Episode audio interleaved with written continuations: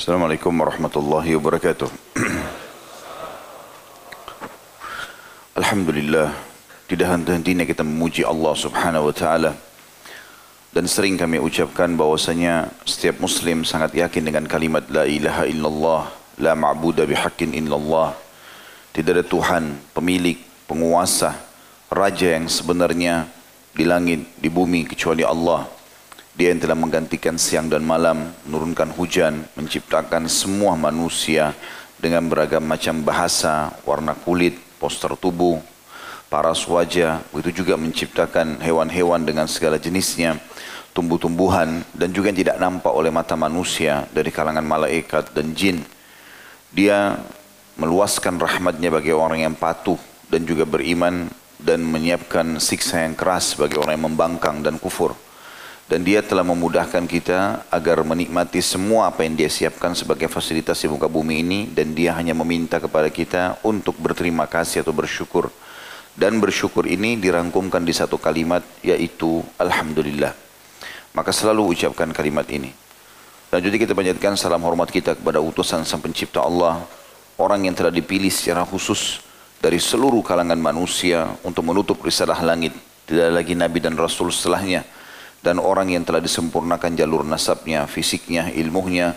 Dan dia adalah Nabi besar Muhammad sallallahu alaihi wasallam yang telah Allah perintahkan untuk mengucapkan salam hormat kepadanya. Dan sebagai orang beriman kita sedang mengejar apa yang Allah janjikan dari salawat tersebut. Karena satu kali ucapannya akan dibalas dengan sepuluh kali tambahan rahmat. Bahasan kita malam ini teman-teman sekalian adalah dosa besar ke-135 dan ini bahasan yang sangat peka sebenarnya. Membutuhkan tambahan konsentrasi dari kita. Karena ini masuk kepada level iman yang lebih tinggi bagi setiap orang beriman. Yaitu bab gembira dalam kemaksiatan. Ini dosa. Jadi berbuat maksiat itu sendiri atau pelanggaran-pelanggaran yang Allah Azza wa Jal larang baik itu besar ataupun kecil haram ataupun masuk dalamnya makruh ya. Itu butuh kepekaan iman untuk meninggalkan semua itu. Dan kalau ada yang melanggar seseorang atau seseorang melanggar sesuatu yang haram pasti dia kena hukuman. Tidak ada keraguan dalam masalah itu. Sebagaimana juga orang yang melakukan ketaatan pasti akan mendapatkan rahmat dan kasih sayang juga rezeki. Dan ini harus ditanamkan benar dalam hati setiap orang di antara kita. Karena ini adalah fakta yang ada.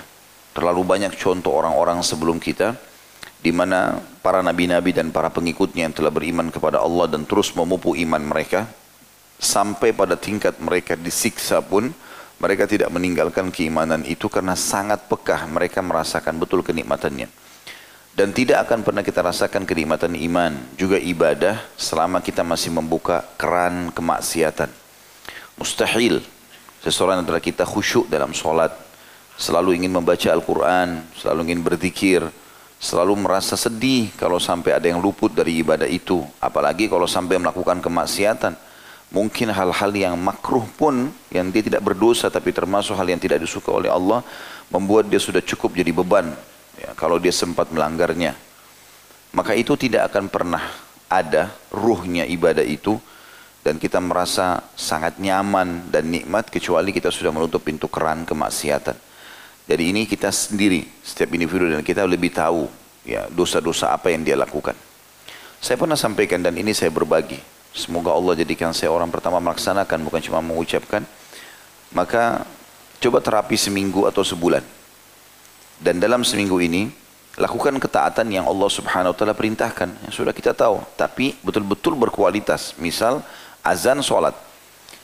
Dan harus kita tanamkan dalam sholat itu yang butuh terhadap sholat adalah saya, bukan Allah. Allah nggak butuh dengan sholat kita. Andai saja Allah memberikan kita saudaraku seiman 500 tahun umur dan kita gunakan semua untuk sholat, tidak ada manfaatnya buat Allah. Allah menciptakan kita dan amal-amal itu untuk memberikan kembali amal itu kepada kita. Itu dijelaskan dalam hadis Bukhari. Kenapa banyak orang kalau sholat dia hanya seperti lakukan gerakan-gerakan saja. Karena dia berpikir Allah butuh dengan amal itu. Seperti hanya sekedar store kewajiban. Oh berarti Allah sudah suka selesai. Yang penting saya sudah sholat. Tidak saudara. Tidak akan ada maknanya itu. Amal-amal yang akan menemani kita di kuburan nanti, yang akan menjadi pendamping sebagaimana dalam hadis disebutkan kalau seseorang mayit meninggal dan dia orang mukmin maka di seluruh tubuhnya tubuhnya dikelilingi oleh amal solehnya. Di kakinya ada solat, di kepalanya ada puasa, di bagian uh, arah bagian depannya ada zakat dan seterusnya. Dan setiap ada malaikat azab datang semuanya ibadah ini mengatakan tidak ada tempat untuk kalian di sini. Sampai akhirnya dia pun disuruh beristirahat dengan tenang dan jadi kuburannya taman dari taman surga. Tapi amalan mana yang bisa menjadi seperti ini? Amalan yang betul-betul berisikan keikhlasan dan punya ruh punya makna. Dan tidak ada maknanya tidak ada kehusuan dalam ibadah ini Ya, kecuali kita betul-betul jauh dari kemaksiatan. Sedikit kemaksiatan teman-teman sekalian kata para ulama, sudah cukup nikmat pertama yang Allah angkat adalah hilangnya nikmat ibadah itu. Jadi tidak ada ruhnya. Kita kalau ngaji, ya lewat begitu saja. Kalau berzikir ya begitu saja. Tidak ada kepekaan. Tidak ada merasa enak, enak sekali baca Quran ini. Ya, rasanya tidak mau tutup, tidak mau berhenti. Ada ada perasaan yang muncul kalau sujud rasanya nggak mau angkat kepala karena lagi asyik ngobrol sama Tuhannya. Itu nggak bisa muncul selama ada maksiat. Begitu juga selain contoh yang lain, sholat, zikir pagi petang. Coba on time, habis subuh baca. Jangan berdiri kecuali sudah baca. Habis asar juga begitu, jangan ditunda. Itu juga dengan baca minimal 10 ayat per hari. Komitmen kan, jalan sebulan ini. Semuanya kerjakan. Dan pintu maksiat apa pun. Anda lebih tahu maksiat itu. Dan umumnya maksiat itu terjadi di waktu-waktu lengah. Lagi santai, malam-malam, habis mandi, minum teh, depan TV, mulailah nonton. Mulailah ini dan itu. Ya. Maka kemaksiatan itu hanya bisa dilakukan oleh syaitan. Membuka pintu itu untuk kita kalau kita lagi lengah. Oleh karena itu harus hati-hati. Kalau kita lagi padat jadwal, umumnya syaitan agak sulit untuk menggoda kita. Makanya sering saya bahasakan teman-teman sekalian, coba ibadah-ibadah itu dilakukan dan dipaksakan. Karena ibarat kita sama syaitan ini seperti orang yang akan lomba lari. Selama kita masih di garis start, belum memulainya, belum mulai salat malam, belum mulai sedekah, belum mulai hadir majelis ilmu, belum mulai semuanya, tapi sudah tahu, maka kita seperti sedang mau bertanding dengan seorang musuh. Musuh ini punya kekuatan untuk menjatuhkan mental kita. Ya, dia akan mengatakan, kau nggak bisa, kau nggak mampu, kau akan kalah, kau akan begini. Ya kita kalah dengan itu. Belum memulainya sudah kalah, gitu kan. Bagaimana caranya supaya musuh ini tidak bisa mengganggu kita atau bahkan bisa kita kalahkan? Larilah. Mulai start gitu kan. Nah memulai start ini dengan mulai melakukan ibadah-ibadah ini, membaca keutamaan-keutamanya dan itu harus dengan ketulusan hati. Ada orang gak ada orang tetap saya kerjakan. Maka membuat rival kita, lawan kita dari syaitan, dia tidak bisa menggoda kecuali dia punya kekuatan yang sama dengan kita. Kecepatan, misalnya kita lari uh, 10 km per jam misalnya, anggaplah lambat, lari kecil. Maka syaitan juga kalau mau menggoda kita dia nggak mungkin tinggal di garis start, dia harus lari seperti kita. Itu pun kalau dalam kondisi orang sedang lari, rival itu nggak bisa. Kadang-kadang apa yang dia lemparkan dari kata-kata untuk menjatuhkan mental kita, itu bisa sampai bisa enggak. Karena kita sedang lari. Apalagi kalau kita kecepatan tinggi, dia harus seperti kecepatan kita atau lebih cepat lagi untuk mengalahkan. Nanti di saat kita sudah tersibukkan dengan ibadah itu dan kita tutup pintu-pintu kemaksiatan akan ada kenikmatannya luar biasa. Sampai para salafus soleh sangat pekah mereka. Pada saat mereka ketinggalan satu hal yang itu pun ada udur syar'i. Misal ketiduran misal apa. Itu sudah cukup membuat mereka menyesal luar biasa. Karena mereka faham sekali luput amal soleh ini maka akan terus tercatat ibadah yang luput sampai hari kiamat. Misal tadi subuh ada yang tidak sholat di masjid. Anggap dia punya udur syar'i. Kita tidak bicara orang yang tidak punya udur syar'i. Orang punya udur syar'i kita bicara sekarang kepekaan iman. Orang punya udur syari, misal dia ketiduran. Udur syari. Dia bangun, sudah selesai sholat berjamaah di masjid. Kalau kaum salafus salih dari sahabat dan tabi'in itu sudah cukup membuat mereka menyesal-nyesal berbulan-bulan gara-gara itu saja. Karena mereka sangat peka. Di buku amalnya akan tercatat di hari itu, sholat subuh itu tidak dikerjakan di masjid. Walaupun ada udurnya. Dan itu tidak bisa diubah sampai hari kiamat.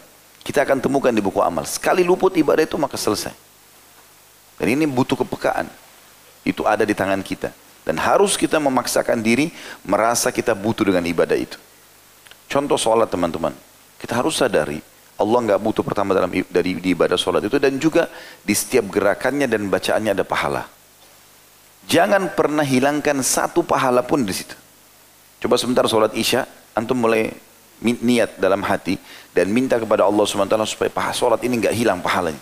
Pekah, setiap bacaan walaupun tidak mengerti apa yang imam baca, ikuti. Setiap gerakan nikmati. Usahakan dari takbir sampai salam. Di situ antum akan maksimal mendapatkan pahala. Dan harus begitu memang. Tidak boleh kita biarkan setan mencuri semaunya saja. Oh nggak apa-apa nih, misalnya menghayal dan seterusnya. Itu dari syaitan. Dan ini semuanya juga akan ada kemaksiatan. Kata sebagian ulama salaf, kalau seandainya seseorang itu coba menjaga hubungannya dengan Allah, dan kita akan baca nanti banyak statement para ulama salaf berhubungan dengan masalah itu, maka nanti dia kalau menjaga hubungannya dengan Allah SWT akan muncul kepekaan dalam ibadah itu. Artinya ada ruhnya, ada maknanya. Sehingga muncullah kehusyuan dan kenikmatan tersendiri. Bahkan nanti sampai pada tingkat kita membenci kemaksiatan. Apa yang orang itu buat? Kenapa dia melanggar? Muncul itu. Karena kita sudah pekah dalam masalah-masalah seperti ini. Itu kalau seandainya orang buat dosa secara umum. Ada, itu dosa ya. Apa saja dosa kita kalau kan ada ada hukumannya. Ya, ada ancamannya.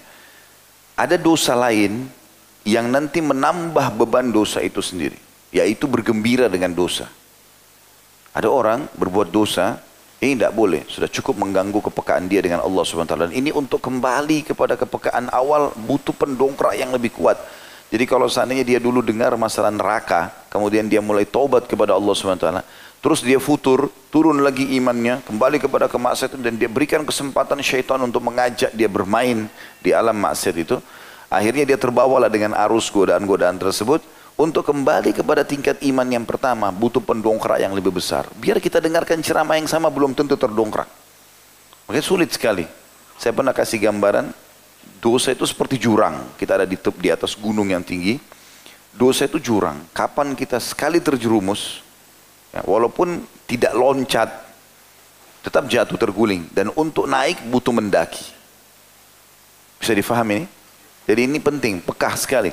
Makanya saya bilang kita bicara tentang masalah keimanan dan harus faham masalahnya teman-teman. Ini kalau tertanam dalam hati, kita akan berjalan sendiri atau rame-rame akan selalu merasa ditemani oleh Allah SWT. Itu penting dan itu pola hidup seorang muslim. Mau dia hidup di negara Islam, negara kafir, di mana pun dia berada, dia adalah figur orang yang selalu merasa diawasi oleh Tuhannya. Dan dia nikmati ibadah itu.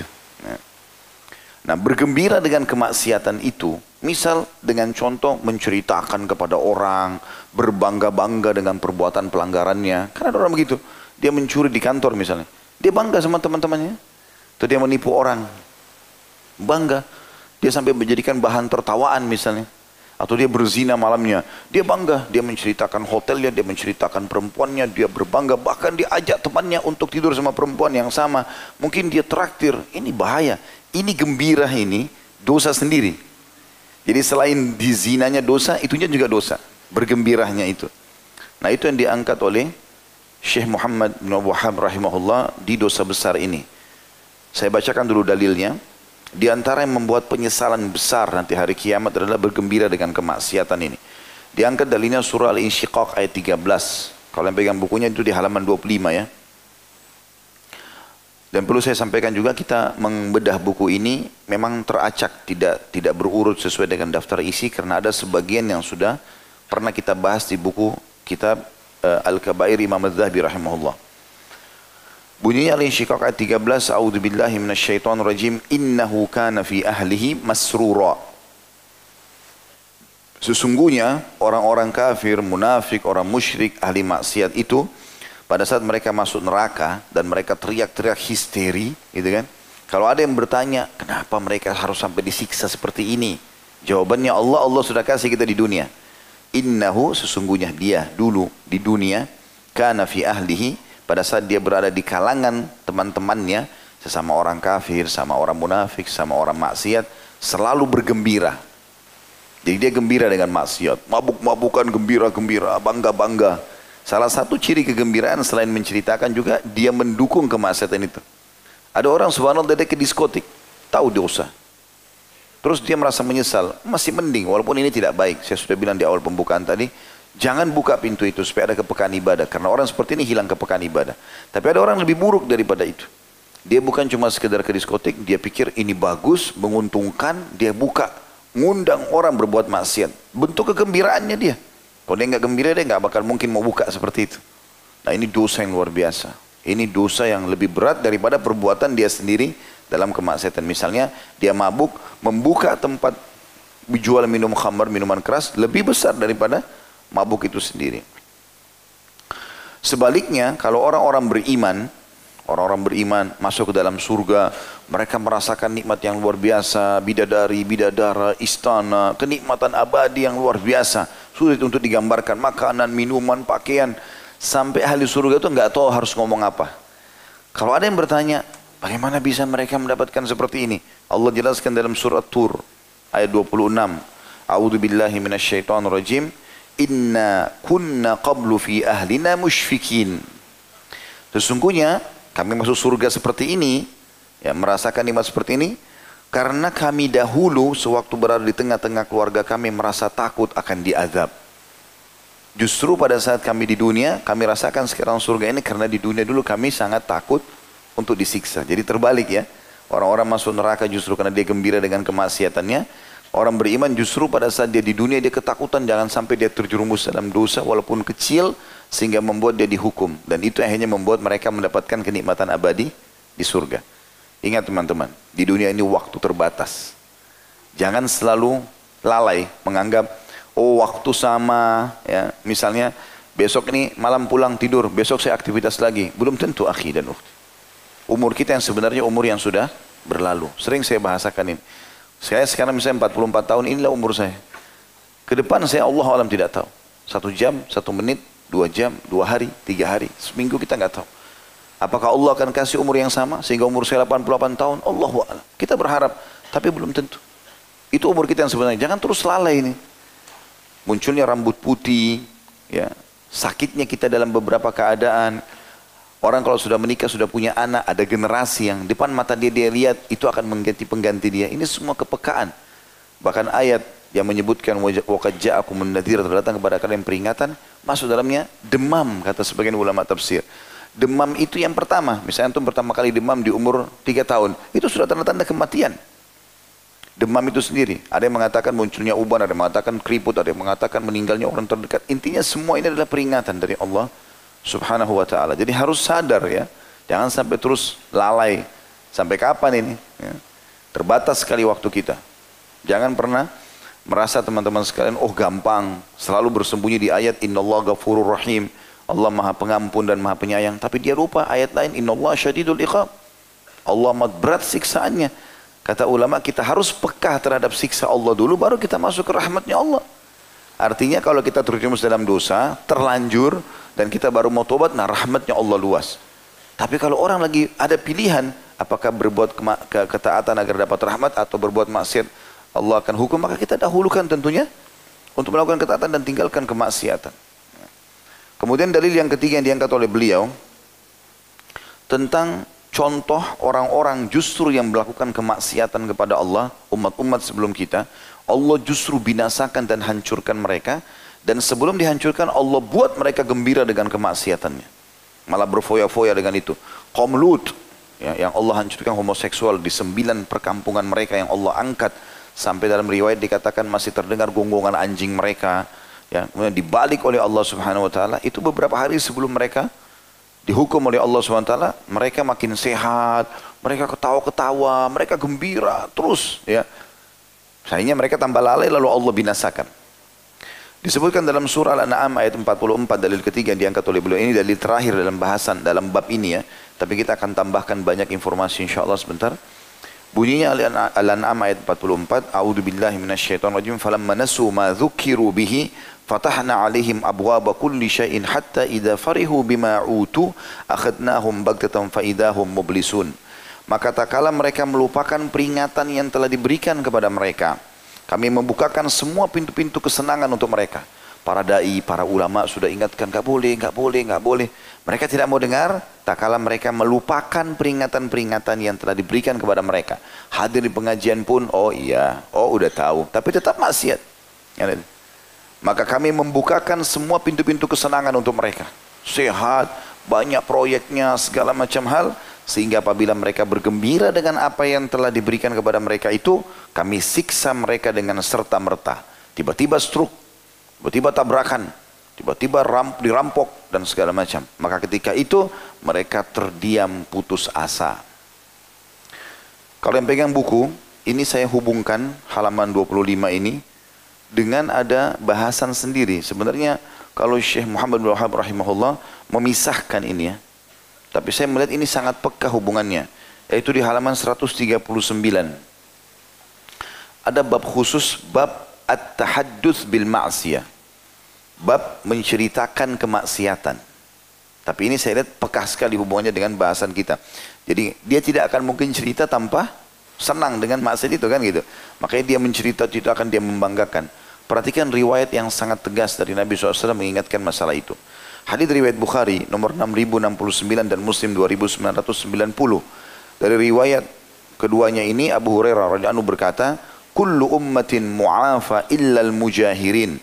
wa inna minal mujaharati an ya'mala ar-rajulu 'amalan bil-laili thumma yusbiha wa qad satarahu Allah fayaqul ya fulan amiltul bariha kada wa kada wa qad bata yasturuhu rabbuhu wa yusbihu yakshifu sir sitra sitra Allah alayhi ini hadis sahih Bukhari Muslim. Terjemahannya setiap umatku masih bisa dimaafkan oleh Allah kecuali orang-orang yang terang-terangan berbuat maksiat.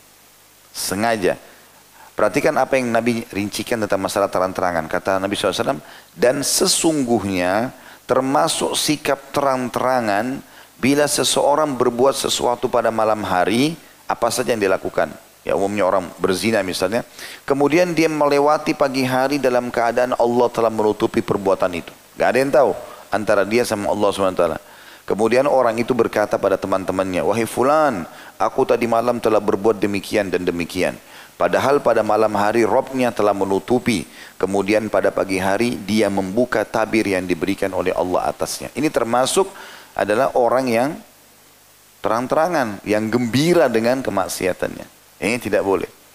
Artinya kalau bahasa pekanya teman-teman sekalian. Kalau seandainya ada orang pun terjerumus dalam kemaksiatan. Harusnya dia peka untuk tidak menceritakan pada orang. Harusnya. Bukan malah dia menceritakan itu. Baik kita lebih dalam teman-teman ini yang ada di buku, kita lebih dalam melihat bagaimana uh, tambahan informasi yang di, berhubungan dengan tema kita ini yang ditulis oleh para ulama.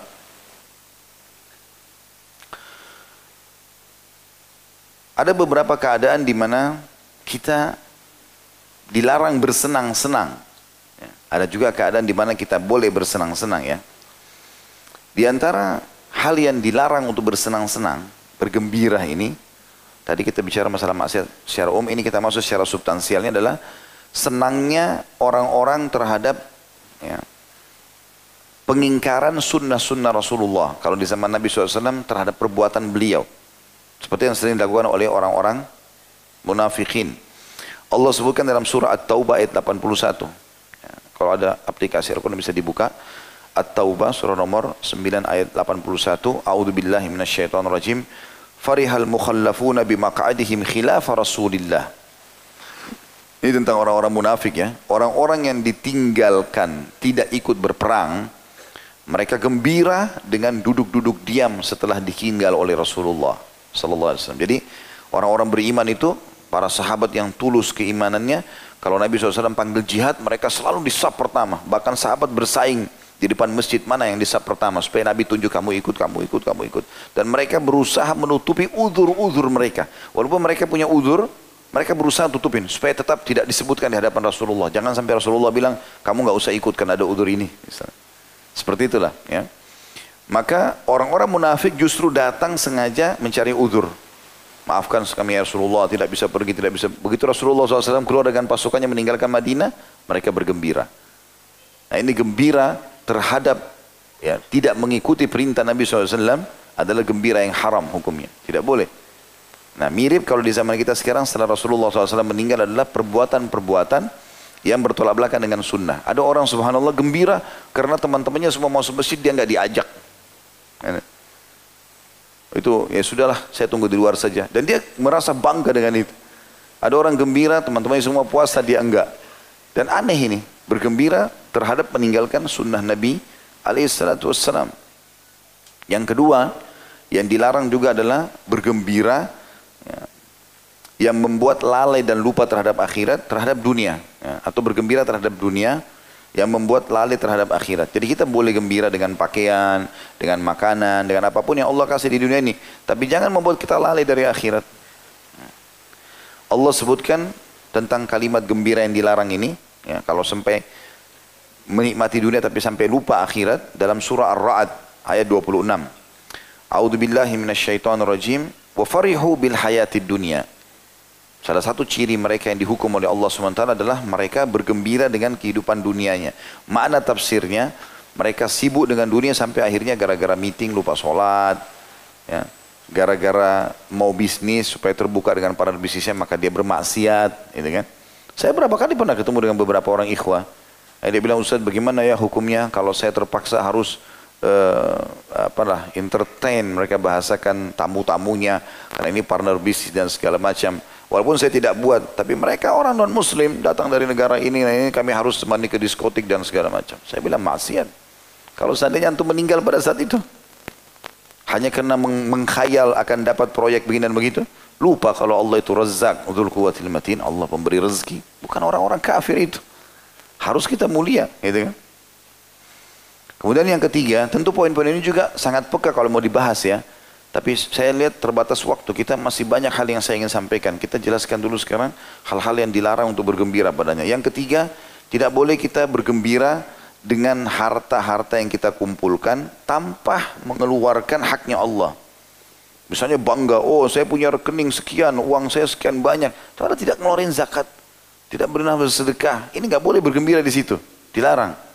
Dalilnya adalah dalam surah Al-Qasas ayat 76 tentang Korun.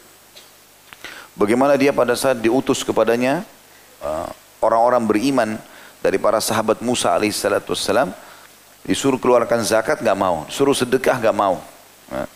Allah mengatakan tentang dia, ya, waktu dia berbangga-bangga dan dia senang, la tafrah Inna Allah la yuhibbul farihin. Firman ini turun kepada Musa alaihissalam disuruh sampaikan kepada Qarun. Jangan pernah engkau senang-senang dan berbangga dengan hartamu itu. Sungguh Allah tidak menyukai orang-orang yang senang dan bangga dengan polamu ini. Maksudnya gembira dengan harta itu dan lupa haknya Allah di situ. Padahal dia sendiri tidak punya apa-apa. Allah yang memberikan dia kehidupan, yang memberikan dia ilmu, memberikan dia harta itu. Yang keempat, senang ketika ada saudara di kalangan mukminin yang tertimpa kesulitan. Ya. Seperti umumnya orang-orang munafik lah, ini sifat orang munafik. Mirip dengan poin pertama tadi. Allah sebutkan dalam surah Al-Imran ayat 120. Ada orang begitu subhanallah, walaupun statusnya muslim, kapan ada yang menimpa seorang muslim musibah, oh dia malah gembira. Dianggap itu adalah hal yang bagus.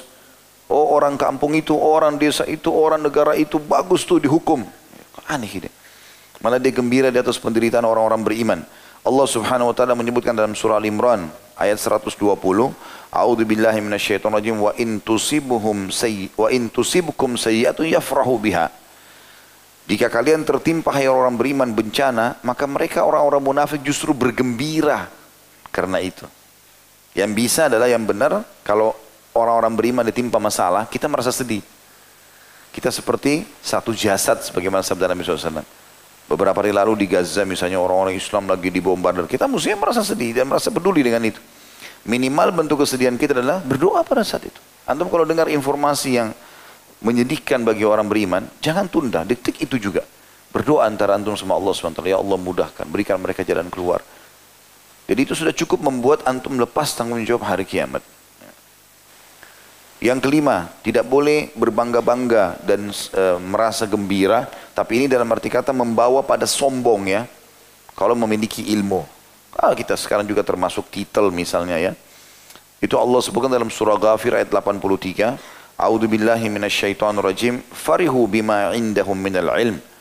Ya, termasuk ciri yang Allah hardik adalah orang-orang yang lupa tentang haknya Allah dan mereka senang dengan ilmu yang ada pada mereka. Ya, jadi bangga dengan ilmu tersebut sampai akhirnya lupa. Gitu. Kan begitu banyak orang-orang di Indonesia pun bahkan di kampus-kampus dosen banyak begitu. Begitu sedikit Allah kasih lisan dia bisa bicara, gitu. tiba-tiba yang jadi sasarannya Al-Quran. Ini aneh betul ini, gitu kan? Tiba-tiba ayat ini kayaknya sudah tidak layak sekarang.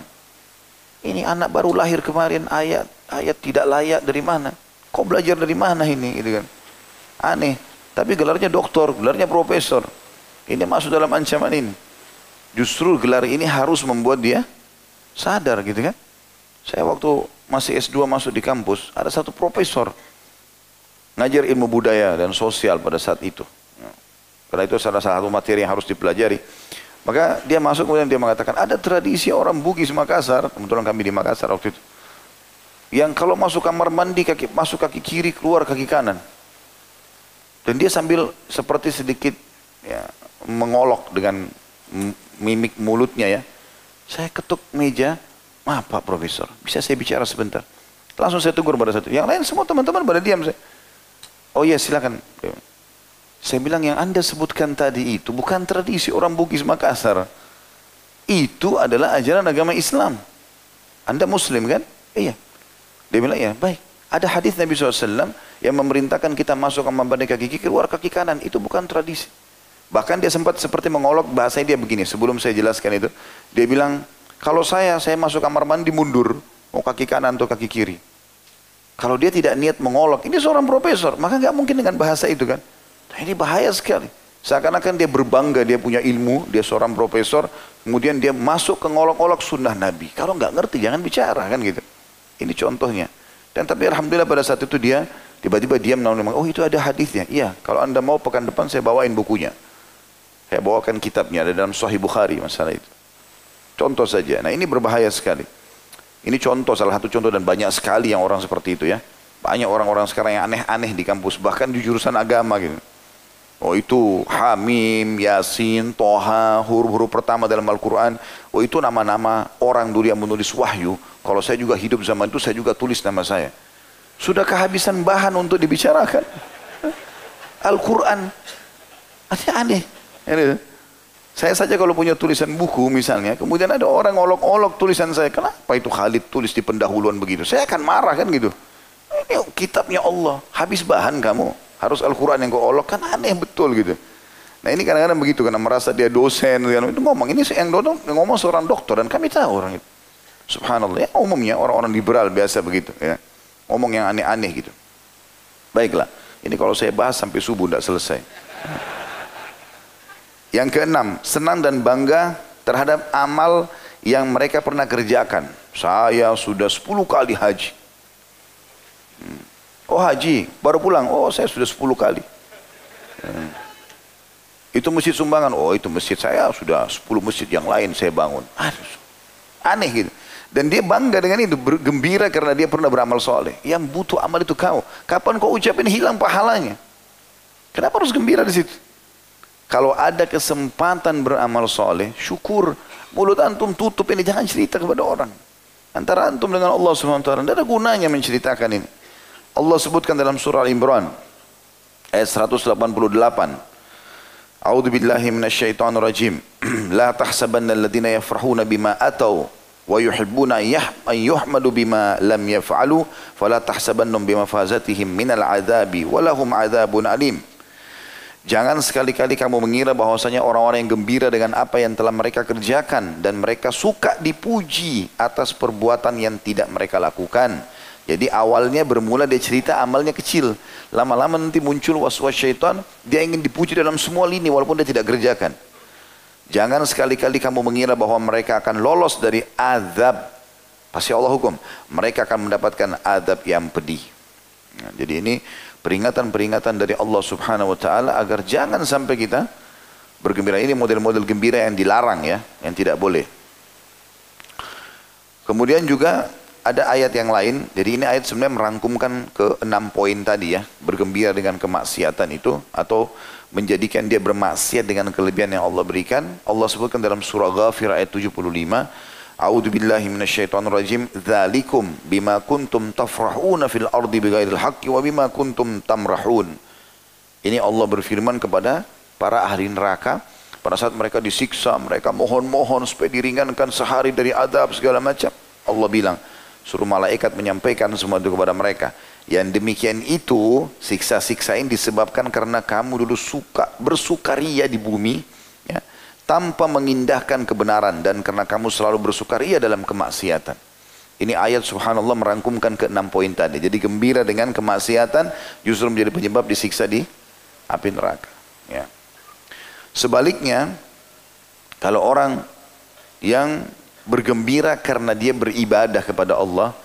Tapi antara dia sama Allah misal, antum Allah mudahkan bangun sholat malam. Lalu antum merasa, Alhamdulillah ya Allah engkau berikan aku kesempatan. Jadi kita merasa pekah, kita bisa sedekah, kita gembira dan bersyukur kepada Allah karena Allah berikan kesempatan. Kalau Allah tidak gerakkan hati kita untuk mengeluarkan kita tidak sedekah, tidak dicatat di buku amal pada hari itu. Berapa banyak orang yang dilewati orang miskin, lewat-lewat dibiarkan. Padahal kesempatan depan matanya sudah dapat pahala, tapi dia tidak mau. Ya. Kalau kita diberikan kesempatan berbuat ibadah, kita boleh bergembira, tapi antara kita sama Allah. Kapan kita ceritain orang lain nanti malah jadi masalah, bisa riak gitu kan. Allah sebutkan dalam surah Yunus ayat 58, A'udzu billahi minasyaitonir rajim, "Qul bi fadlillahi wa bi rahmati fabidzalika falyafrahu." Al-ayat, katakanlah hai Muhammad dengan karunia Allah dan rahmatnya hendaklah dengan itu orang-orang beriman itu bergembira. Artinya kalau mereka berhasil melakukan perbuatan-perbuatan ibadah, maka itu adalah sebuah karunia dari Allah Subhanahu wa taala. Baik. Lebih peka sedikit kita bahas lagi lebih dalam. Ada banyak statement dan dalil yang menjelaskan kepada kita yang harus kita renungi. Saya akan sebutkan banyak dalil dan sedikit agak cepat karena memang uh, kita usahakan bisa materinya selesai ya. Beranjak daripada sabda Nabi SAW dan hadis ini hadis yang sangat peka disahihkan oleh Syekh Al-Albani dalam silsilah hadis sahihah nomor 505 dan ini diriwayatkan Ibnu Majah nomor 4245. Kata Nabi SAW, niscaya aku akan melihat beberapa kaum dari umatku.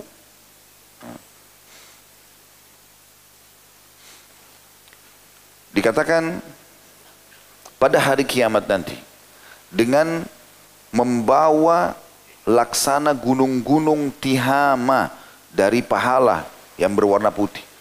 Nanti akan datang hari kiamat umatku ahli ibadah pahalanya bergunung-gunung. Ya dia sholat, ya dia puasa, ya dia haji, ya dia sedekah, segala macam. Seperti gunung-gunung Tihama. Tihama ini gunung-gunung yang sangat tinggi, besar gitu ya. Kemudian Allah Azza wa Jal menjadikannya seperti debu yang berterbangan di depan mata dia hari kiamat. Tidak ada manfaatnya buat dia. Lalu ada yang bertanya, wahai Rasulullah, jelaskan sifat mereka kepada kami. Siapa orang-orang ini? Bawa pahala bergunung-gunung hari kiamat, tapi akhirnya Allah hancurkan depan mata mereka dibuat seperti debu yang berterbangan artinya tidak akan ditimbang timbangan amal tidak ada manfaatnya bagi mereka beritahukan kepada kami ya, siapa mereka agar kami tidak menjadi bagian dari mereka sementara kami tidak tahu maka Nabi SAW menjawab ketahuilah mereka adalah saudara kalian satu bangsa dengan kalian artinya sama kaum muslimin dan bangun malam sebagaimana kalian bangun malam mereka juga sholat malam tapi jika mereka menyendiri dengan larangan-larangan Allah, mereka melanggarnya. Ternyata orang-orang ini adalah orang yang sholat iya, puasa iya, segala macam. Tapi pada saat dia lagi sendiri, tidak ada orang yang lihat, dia maksiat kepada Allah. Maksiatnya ini cukup menghancurkan semua amal solehnya tadi. Nah, jadi ini kepekaan teman-teman. Artinya kita harus pekah menjaga hubungan dengan Allah SWT ini sendiri atau rame-rame. Kalau lagi sendiri itu, di situlah diuji keimanan antum datangnya kesempatan berzina, datangnya kesempatan berbohong, datangnya kesempatan. Tapi antum sendiri pun, ya tidak ada orang-orang itu justru di situ puncaknya ujian karena kalau antum lolos di situ nanti di depan orang antum akan lebih peka kalau sendiri aja kita tidak maksiat maka pasti di depan orang juga tidak akan kita lakukan. Seperti itulah. Jadi ini hadis yang sangat tegas mengingatkan kepada kita ya makna daripada firman Allah SWT dalam surah Isra surah nomor 17 ayat 17 A'udzu billahi minasyaitonir rajim. Wa kafa bi rabbika bidunubi ibadi khabiran basira. Dan sesungguhnya cukuplah Tuhanmu maha mengetahui lagi maha melihat dosa hamba-hambanya. Sayang banyak sekali orang di antara kita, ya semoga Allah maafkan. Mereka selalu berpikir kalau dia dilihat oleh anak kecil mau buat dosa atau dilihat oleh orang yang dia kenal atau bahkan dia tidak kenal. Tiba-tiba dia berhenti bermaksiat dan dia tidak fikir ada zat yang sedang melihat dia Allah Azza wa Bagaimana seseorang teman-teman tidak peka dalam poin seperti ini? Dia bisa berbuat maksiat sementara dia tahu sebenarnya Allah maha mendengar. Allah maha melihat. Allah maha mengetahui. Dan Allah amat keras siksaannya. Bagaimana orang mengetahui ini semua baru dia langgar gitu kan? Maka itu yang dimaksud dengan firman Allah tadi. Dan juga dalam surah Al-Baqarah, surah nomor 2 ayat 74, Allah juga berfirman. Ini makna hadis tadi itu adalah penjelasan daripada ayat-ayat ini. Wa mallahu bighafirin amma ta'malun. Allah tidak akan pernah lalai terhadap apa yang kalian kerjakan. Tidak mungkin luput dari Allah hukuman terhadap dosa itu dan juga balasan kebaikan bagi orang-orang yang beribadah. Juga sama dengan surah Al-Baqarah, masih surah yang sama tadi, ayat 77 Allah berfirman, A'udzu billahi minasyaitonir rajim, awala ya'lamuna annallaha ya'lamu ma yusirruna ma yulinun. Tidakkah mereka itu mengetahui bahwasanya Allah mengetahui segala yang mereka sembunyikan dan segala yang mereka tampakkan? Mirip dengan ini juga surah At-Taubah ayat 78, surah nomor 9. A'udzu billahi minasyaitonir rajim. Alam ya'lamu anna Allah ya'lamu sirrahum wa najwahum wa anna Allah 'allamul ghuyub Tidakkah mereka tahu bahwasanya Allah mengetahui rahasia dan bisikan mereka dan bahwasanya Allah amat mengetahui segala yang gaib. Ayat-ayat ini harus kita renungi ya karena ayat-ayat ini menandakan kita harus lebih takut kepada Allah daripada apa pun karena Allah mengetahui semua itu. Dan Allah menyebutkan dan menghardik orang yang justru malu dengan manusia dia malu tidak mencuri, dia malu tidak berzina, dia malu, karena dia malu sama manusia. Dan dia tidak malu sama Allah. Allah sebutkan dalam surah An-Nisa, surah nomor 4 ayat 108. A'udzu billahi minasyaitonir rajim yastakhfuna minan nasi wa la yastakhfuna minallah wa huwa ma'hum idh yubayyituna ma la yarda minal qaul wa kana Allah bima ya'maluna muhita. Mereka bersembunyi dari manusia, tapi mereka tidak bersembunyi dari Allah. Padahal Allah mengetahui mereka. Ketika pada suatu malam mereka menetapkan keputusan rahasia yang tidak Allah ridhoi. Dan Allah maha mengeliputi ilmu dengan ilmunya terhadap apa yang mereka kerjakan. Ya. Jadi ini sangat peka harusnya seseorang berhati-hati darinya. Juga dalam surah Fussilat Surah nomor 41 ayat 22 sampai ayat 23 Allah SWT berfirman A'udzu billahi minasyaitonir rajim Wa ma kuntum tastatiruna an yashhada 'alaikum sam'ukum wala absarukum wala juludukum walakin dhanantum anna Allah la ya'lamu kathiran mimma ta'malun wa dhalikum dhannukum alladhi dhanantum bi rabbikum ardaakum fa asbahtum minal khasirin. Kalian sekali-kali tidak dapat bersembunyi jadi kalau ada orang bilang, saya cuma sendiri, nggak ada yang lihat. Atau bisikan setan, kamu sendiri kok nggak ada yang tahu, lakukan aja. Maka Allah bilang, Kalian sekali-kali tidak dapat bersembunyi dari persaksian pendengaran kalian sendiri, penglihatan kalian, dan kulit kalian terhadap diri kalian. Tapi kalian mengira bahwa Allah tidak mengetahui kebanyakan dari apa yang kalian kerjakan. Dan yang demikian itu adalah prasangka kalian yang telah kalian sangkakan kepada Rob kalian. Allah nggak tahu, Allah nggak lihat. Prasangka itulah yang telah yang akan membinasakan kalian. Maka jadilah kalian termasuk orang-orang yang merugi. Ibnu Arabi berkata, orang yang paling merugi ialah yang menunjukkan amal-amal solehnya kepada manusia dan menunjukkan keburukannya kepada Allah yang lebih dekat kepadanya daripada urat lehernya sendiri. Faham maksudnya? Saya ulangi. Beliau mengatakan orang yang paling rugi adalah orang yang menunjukkan amal-amal solehnya pada manusia. Sholat di masjid dia kelihatan. Ramadan dia yang paling pertama puasa. Sedekah dia yang paling di pertama bersedekah. Quran selalu di tangannya. Dia tunjukkan sama manusia amal solehnya. Tapi kalau lagi tidak ada manusia dia bermaksiat kepada Allah. Kata Ibnu Arabi, orang yang paling merugi adalah orang yang menunjukkan amal-amal solehnya kepada manusia. Sibuk menunjukkan kebaikan tapi sama manusia. Dan menunjukkan keburukannya kepada Allah yang Allah lebih dekat kepadanya daripada urat lehernya sendiri. Dan ini harus difahami, ini diambil dari buku Syu'abil Iman, ditulis oleh Al-Bayhaqi, jilid 5 halaman 368.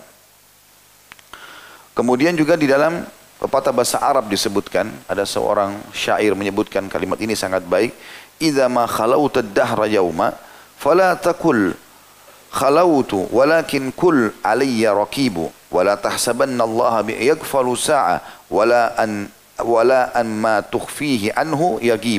Artinya, saat engkau sedang sendirian jangan katakan aku sendiri. Ini bahasa syair ini ingin menasihatin kita semua.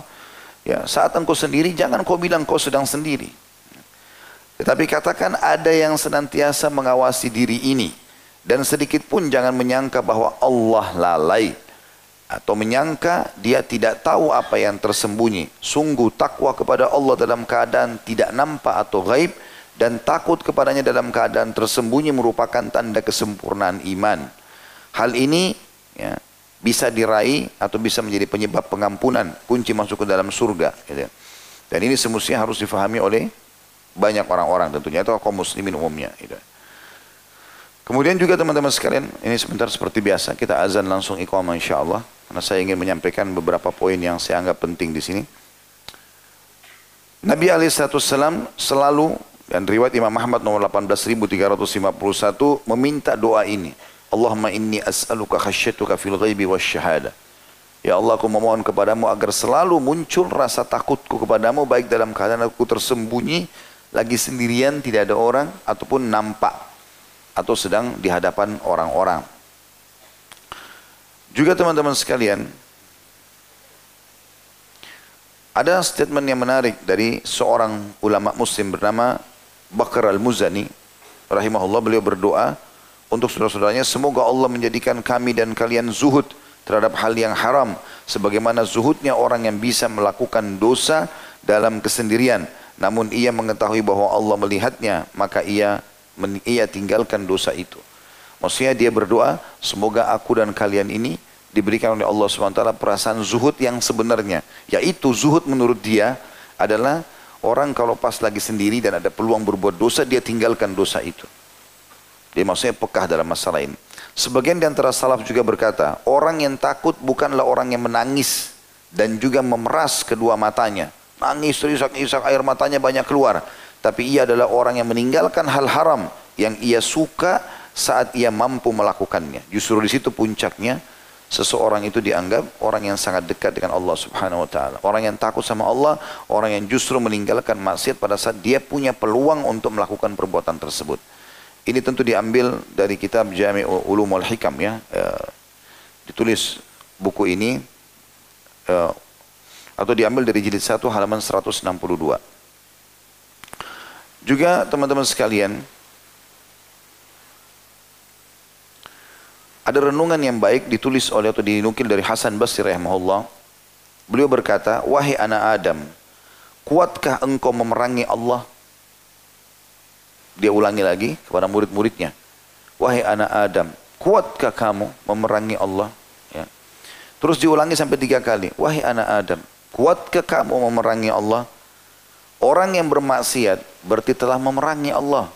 Sebagian lagi ada yang mengatakan saya heran dengan si lemah yang menantang sang kuat. Jadi orang kalau buat maksiat sebenarnya seperti dia sedang menantang Allah. Mirip begini, kalau antum kerja di perusahaan, antum tahu peraturan perusahaan tidak boleh dilanggar 1, 2, 3, 4, 5. Pada saat pemilik perusahaan ada atau pimpinan ada, kita mau membuat pelanggaran di depan mata dia, kecuali antum sengaja mau dipecat. Gitu kan? Tapi kalau enggak, enggak mungkin kita buat. Nah itu contoh kepekaan semestinya dengan Allah SWT kita lebih peka dalam masalah ini. Begitu juga teman-teman sekalian Wahab bin Al-Ward berkata, Takutlah kepada Allah sebesar kekuasaannya atas dirimu. Malulah kepadanya kepada Allah seukuran kedekatannya kepadamu. Dan takutlah kepadanya karena dialah yang paling mudah bisa melihatmu.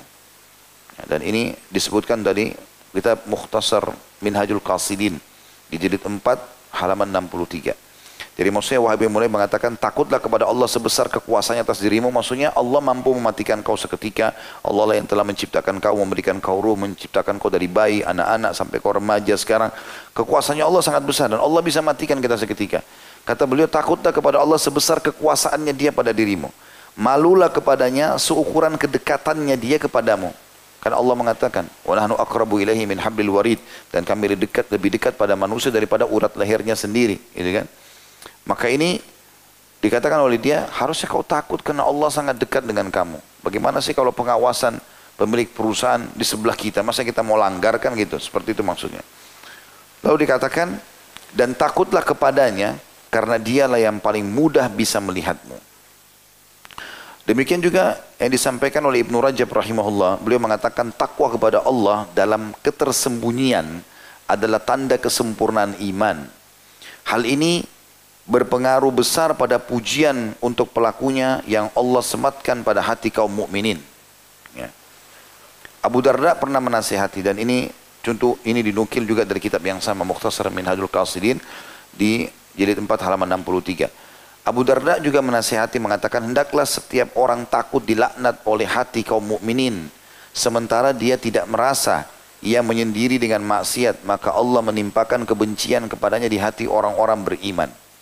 Jadi kalau ini juga diambil dari buku yang sama cuma di halamannya 163 uh, eh, maaf ini diambil dari buku Jami Ulum wal Hikam di halaman di jilid 1 halaman 163. Jadi perkataan ini Ya, maksudnya kalau antum pernah dengar hadis, kalau ada orang berbuat maksiat, maka dia secara terang-terangan dia dilaknat oleh seluruh manusia, ya, e, bahkan makhluk-makhluknya Allah yang lain. Maka yang dimaksud di sini kata kata orang ini Abu Darda mengatakan hendaklah setiap orang takut dilaknat oleh hati kaum mukminin. Jangan sampai kau melakukan maksiat, kau tidak sadar sebenarnya orang-orang semua lagi melaknatmu. Sementara dia tidak merasa itu ia menyendiri dengan maksiat maka Allah menimpakan kebencian kepadanya di hati orang-orang beriman. Sulaiman At-Taimi berkata, sungguh seseorang melakukan dosa dalam ketersembunyiannya, maka ia pun terjatuh ke dalam lubang kehinaan. Kapan orang buat dosa sengaja, sendiri-sendiri, ya. Tentu kalau orang terang-terangan kayak tadi kita bahas, itu lebih besar lagi dosanya. Kalau dia sendiri saja, sudah cukup membuat dia terhina. Ada statement yang lain, sungguh seorang hamba berbuat dosa yang hanya diketahui dirinya oleh Allah saja. Lalu ia mendatangi saudara-saudaranya dan mereka melihat bekas dosa itu pada dirinya. Ia melihat tanda yang paling jelas akan keberadaan dan ini adalah tanda paling jelas tentang keberadaan Rob yang akan membalas amal sekecil apa pun di dunia sebelum akhirat.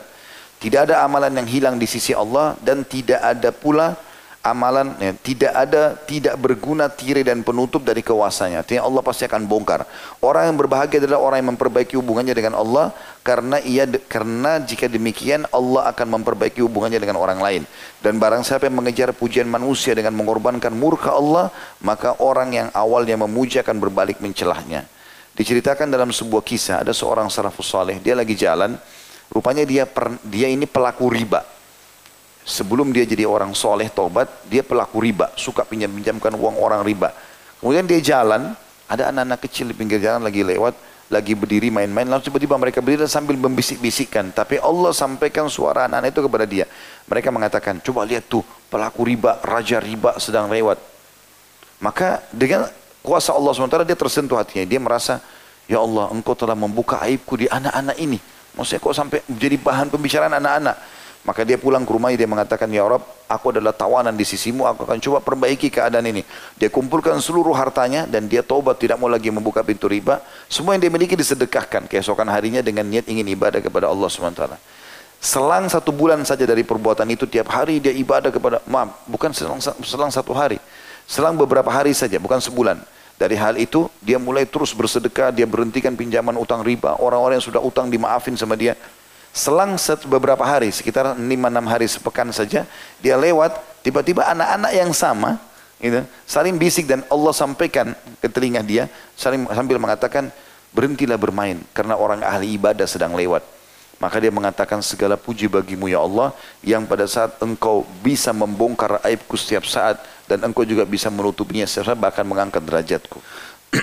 Sufyan al-Thawri juga rahimahullah berkata, jika engkau takut kepada Allah, dia akan menjaga dirimu dari manusia.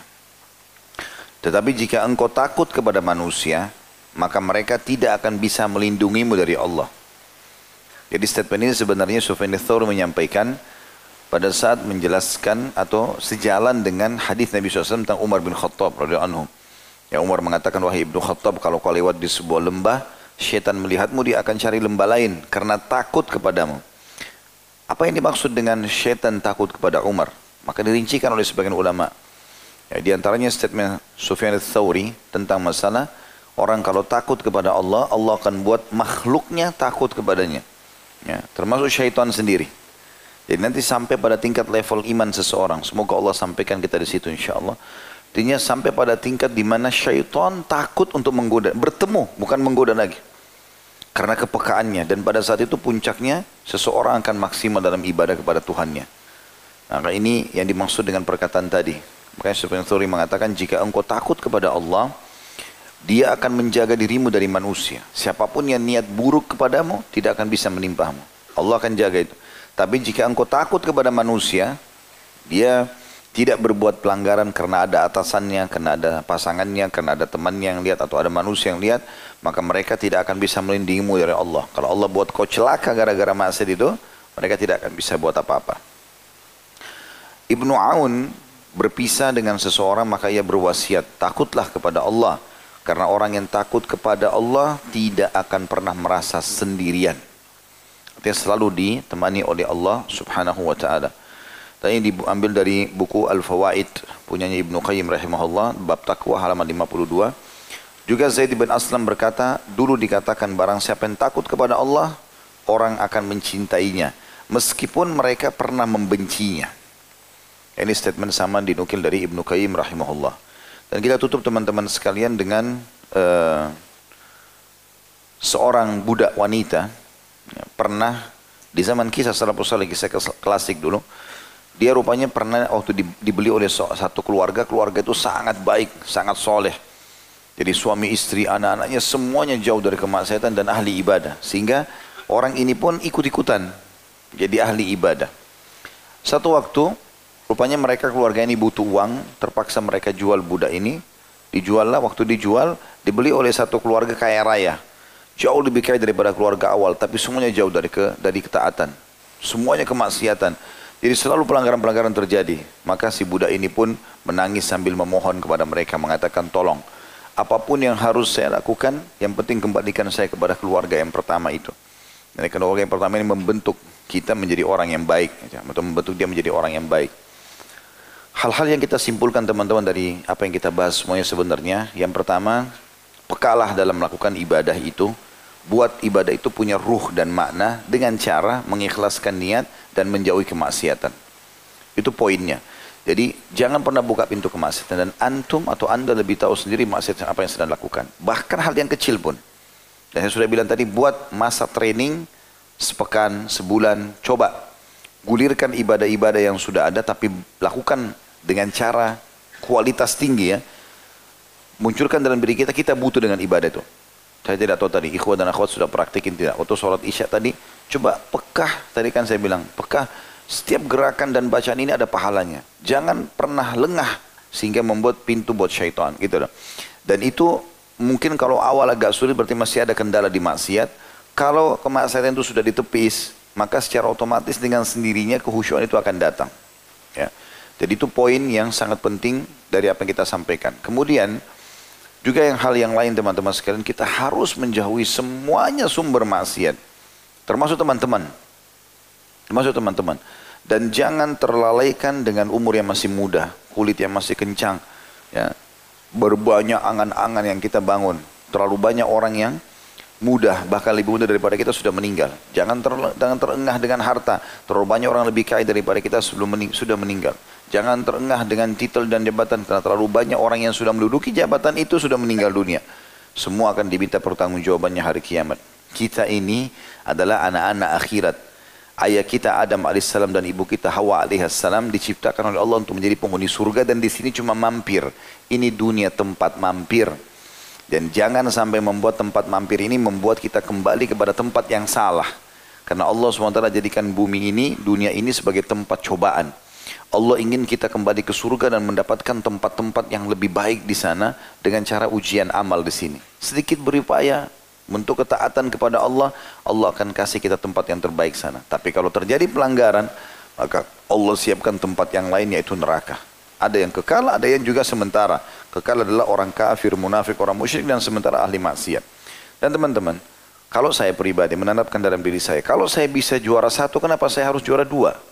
Kalau saya bisa jadi orang yang terbaik, kenapa saya harus orang jadi baik saja? Coba tanamkan program itu. Buat dalam prinsip hidup kita, jadi kita selalu coba menjadi orang yang baik. Dan Nabi SAW tidak melarang kita untuk bersaing positif tanpa niat untuk menjatuhkan orang lain. Pernah ada seorang sahabat begitu.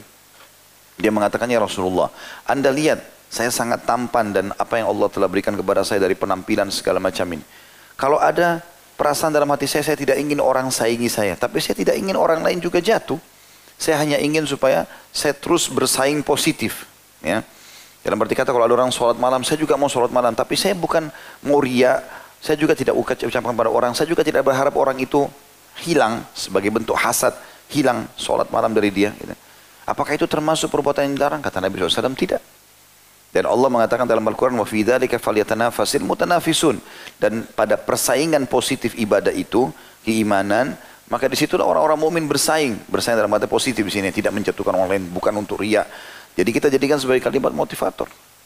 Kenapa teman-teman kalau kita bisa masuk surga tanpa hisap, kenapa harus dihisap dulu? Kenapa kalau kita bisa masuk surga walaupun dihisap, kenapa harus kita masuk neraka dulu? Kan gitu. Ya, lebih baik jadi sekalian jadi orang yang baik gitu kan.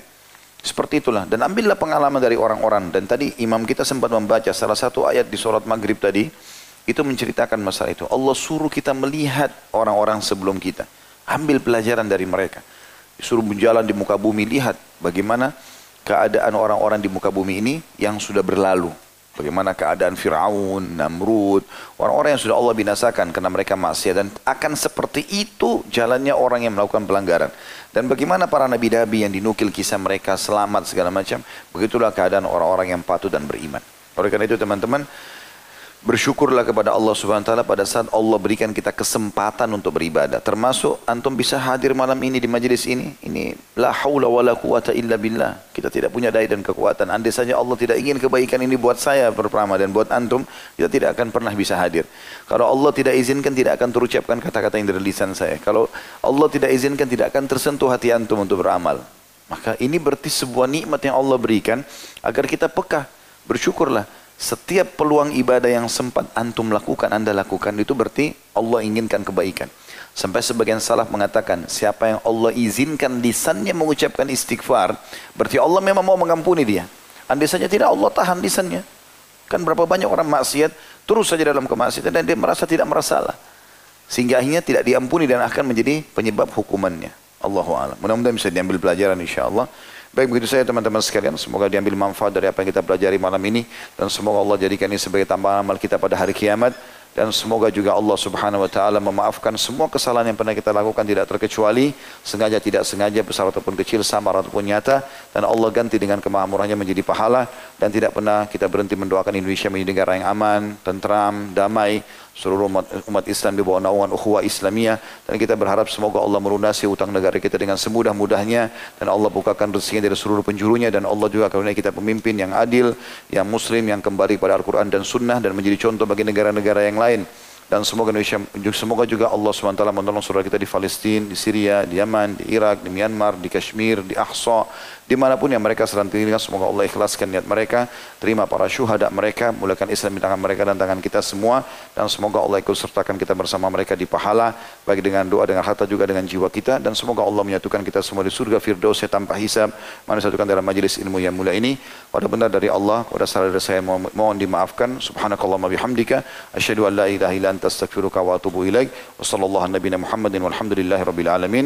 Wassalamualaikum warahmatullahi wabarakatuh